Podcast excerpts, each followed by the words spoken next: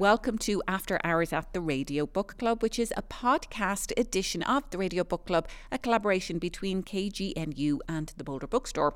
Our guest today is local author E.J. Levy, and her latest book is The Cape Doctor, which is a fictionalized version of a very interesting real life character, Dr. James Barry. It's Dr. Jonathan Perry in the book, both born as Margaret in Cork, Ireland, but went on to live in Cape Town, South Africa, as Dr. Barry or Dr. Perry. And we've been digging into the idea around gender, uh, medicine, because of course Dr. Barry was such an incredible um, leader really in in so many aspects of medicine there was a line that just jumped out at me in the book because the whole time i was reading this as we're in the middle of a pandemic and we're seeing incredible politicization and conflict around public health there was a line that just jumped out at me you can judge a culture by its medicine this is a line that uh, dr Perry says in the book. And I was always wondering as we're going through everything that we're going through right now, debates or the politicisation of public health, vaccines, even wearing masks. How will our culture be judged by future generations? Because we do judge cultures by how they treat, you know, when we look back historically and we think, oh my God, there was just eh, terrible abuse of power. You know, what, how will we be judged right now? I mean, it was just something that just really resonated with me as, as I was reading the book. I'm I'm so with you on that. That I should note that the book was sold in February of 2019, so um, before you know a year before the pandemic, and we postponed publication um, partly because of the pandemic, um, or I guess you know we I should say I begged begged begged to to postpone its publication until 2021, and I'm thrilled that it, it came out at a time when it be, has begun to be possible to um, to move more freely um, in the world. But it, um, I do think we will be judged by um, the last fifty years and the the um, moving of wealth up and the the dismissal, the kind of dismantling of the social safety net. I think that is a um, an injustice that has unwound our democracy in many ways. Because Dr. And Perry observes that you know poverty is is a great killer, and that's really what your access to medicine. We're still having those conversations in 2021.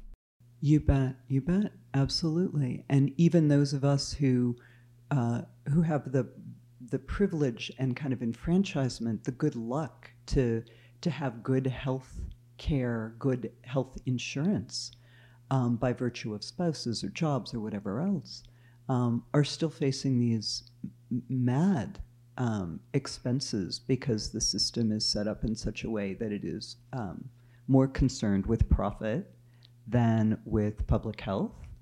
And this is very much what uh, the real Dr. Barry and my character Dr. Perry wrestle with. That um, they were engaged in what now would be um, uh, a slam down fight with um, big pharma in our current terms, and in their case, the the unregulated patent medicine industry. Um, so yeah, thank you for seeing that. I um, that mattered a lot to me, and and um, and sadly, also there's a question in the novel. I don't think it's too much to give away about the separation of of parents and children, um, and the what it costs us to try to sacrifice our intimate attachments for what we hope will be the betterment of a child's life or um, from other necessity. And that I really, as I was writing this, of course, we were watching the the ongoing crisis um, of refugees and immigrants at the the American border, um, uh, and uh, and that weighed heavily on this too, as it did on the the actual Dr. Barry, Dr. Perry. You know, it's amazing that you can, you know, write a book where the main action takes place just about 200 years ago and have it be so relevant. I mean, we're talking about the separation of the border, you're talking about the, the, the pandemic and how it relates to that. And of course, the, the big subject, of course, is gender, which has become, you know, it's always there, but um, it's become much more politicized, say, in the last 10, 15 years as you're writing this book, are you are you really steeped in history, or are you seeing these parallels and trying to play with them consciously, or is it just something that once you've completed what you set out to do, you know, right, kind of fill in the gaps, as you said, of, of the of, on this person historically.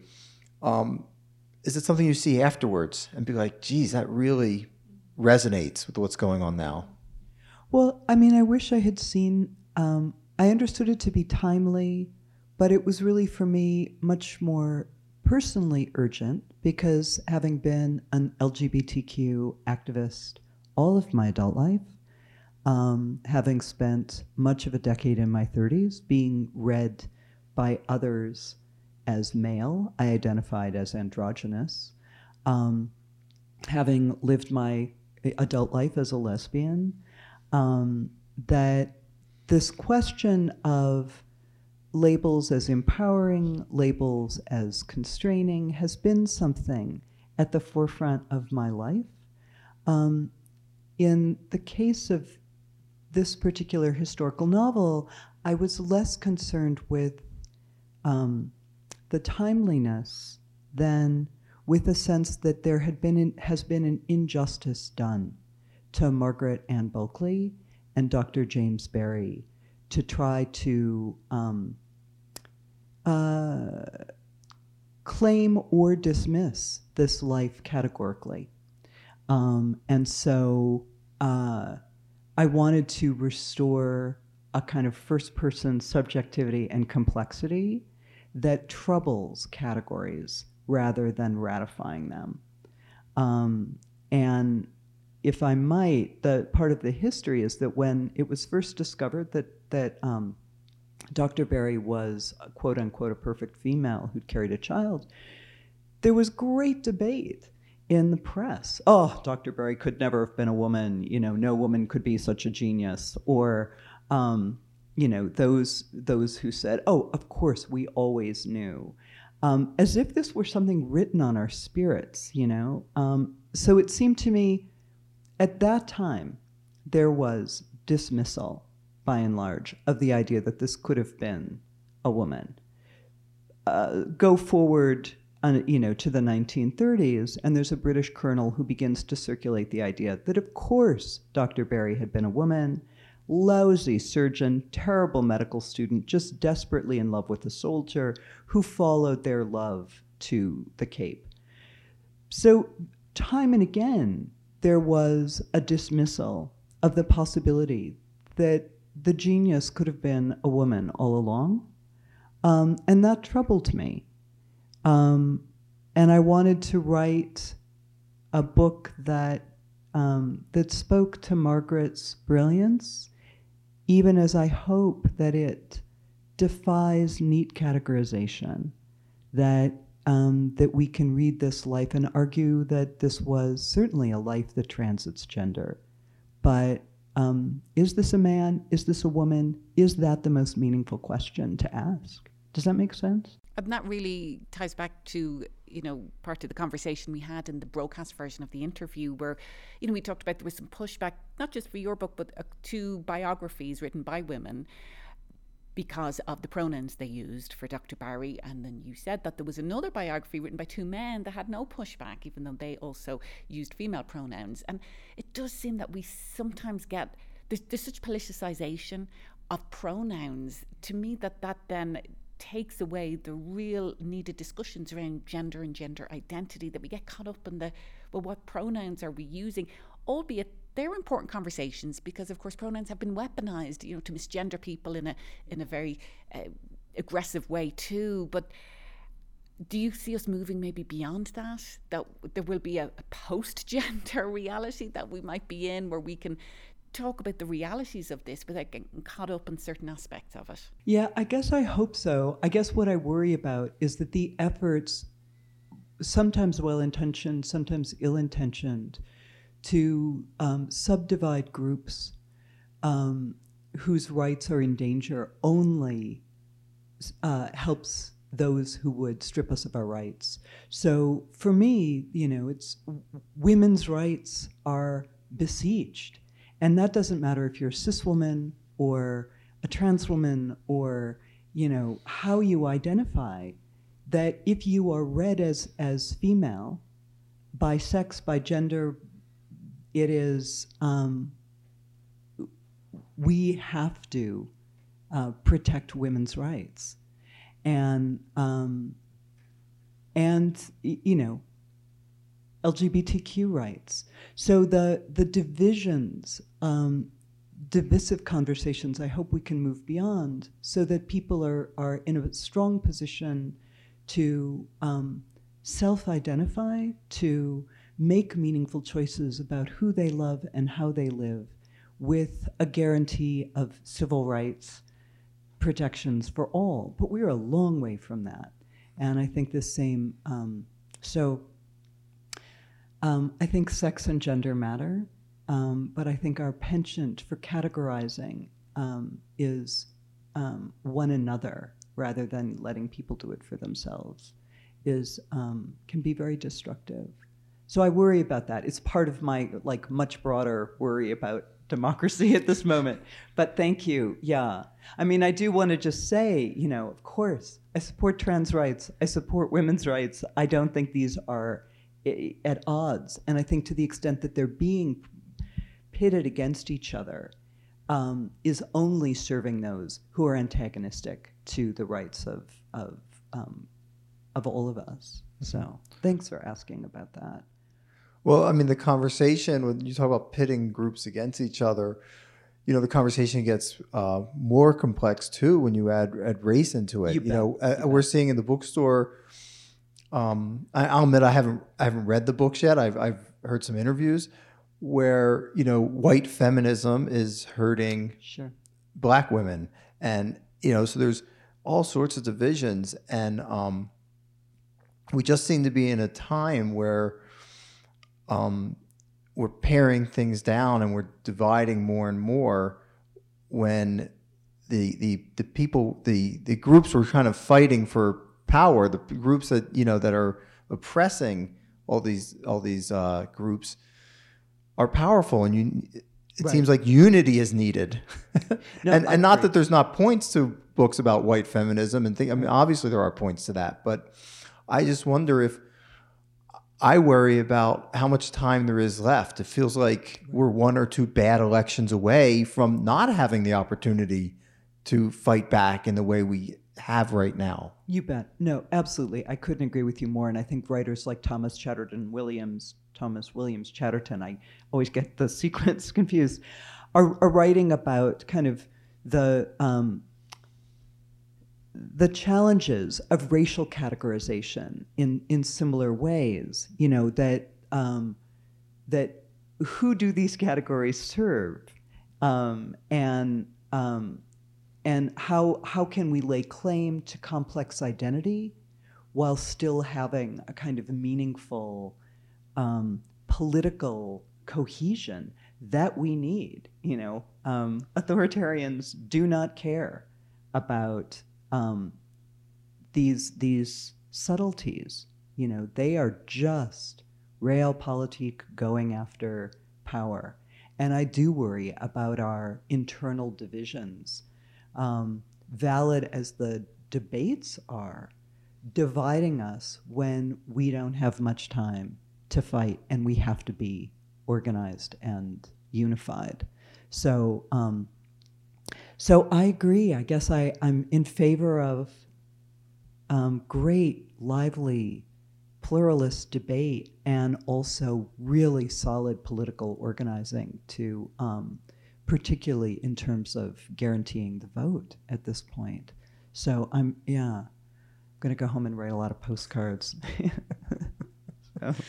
I actually found the Cape Doctor hopeful, albeit all the challenges that Dr. Perry, Dr. Barry faced in real life, because it does show you that one person who was very committed to sense of justice, to to certain ideals, can stand up regardless of the obstacles that seem insurmountable. But my goodness, the difference that Dr. Barry made, we, we talked about that, the medical advances. You know, 100 years later, the NHS, National Health Service, was founded in, in Britain. And I have to think that doctors like Dr. Barry, who had that sense of public health as opposed to an individual thing, that not for profit health was what was needed, tying poverty and, and understanding that everybody needs access to healthcare, that that was part of the formation you know that led up to the National Health Service that really is a model, albeit it's been there's attempts, ongoing attempts to dismantle it by the right wing government in, in Britain, but it is seen as a model internationally for what public health can be. So to me, it was, oh my gosh, we can make a difference, albeit if there are insurmountable obstacles, because of course we have what seem to be insurmountable obstacles facing us right now. But to me, the message was don't give up because you, you can make a difference. You are so wonderful. I agree. I agree. And um, I, it, of course, at the turn of this century, there was a lot of talk, um, and certainly in the first decade of this this new century, um, about how one vote didn't really matter. Um, that you know, statisticians would come forward and say your one vote does not matter and and people like Stacey Abrams, I mean, many, of course, are involved, and she is the face of this, but um, said called BS, and really made sure that one vote would matter because in the accumulation it does, and um, and I think it's it's just terribly important to remember that that the one voice, the one act, the one life matters enormously, and especially you know, um, in the face of um, racial injustice, social injustice, economic injustice, and and um, potential climate catastrophe. That um, again, it's often common to say. I just heard an editor from The Economist saying, "Oh, you know, one." Uh, one action shutting on you know shutting off lights won't matter and i feel like one doesn't but the accumulation does um, so I agree with you. I do find that hopeful. Um, I, um, I find it to be a very inspiring life. And um, it was, I should, I should say, there was, there's the biography by Rachel Holmes that was attacked, um, uh, that came out in about 2000, and Rachel Weisz's film where she was going to play Margaret um, James that was attacked and stopped. So I hope that maybe um, films will be made about this life um, and more attention brought to it so that more of us can be inspired. I'm, I'm with you in that. So. You know, we had a we had a show a few years ago. Um, we had Laird Hunt on the show, and he wrote a book about women soldiers in yes. the Civil War, which was, you know, a story I didn't know. And I feel like as more of these stories come out, as more of these stories are, are brought forward. And and we we see that that women have played a role you know in all sorts of things that we you know have been written as male enterprises.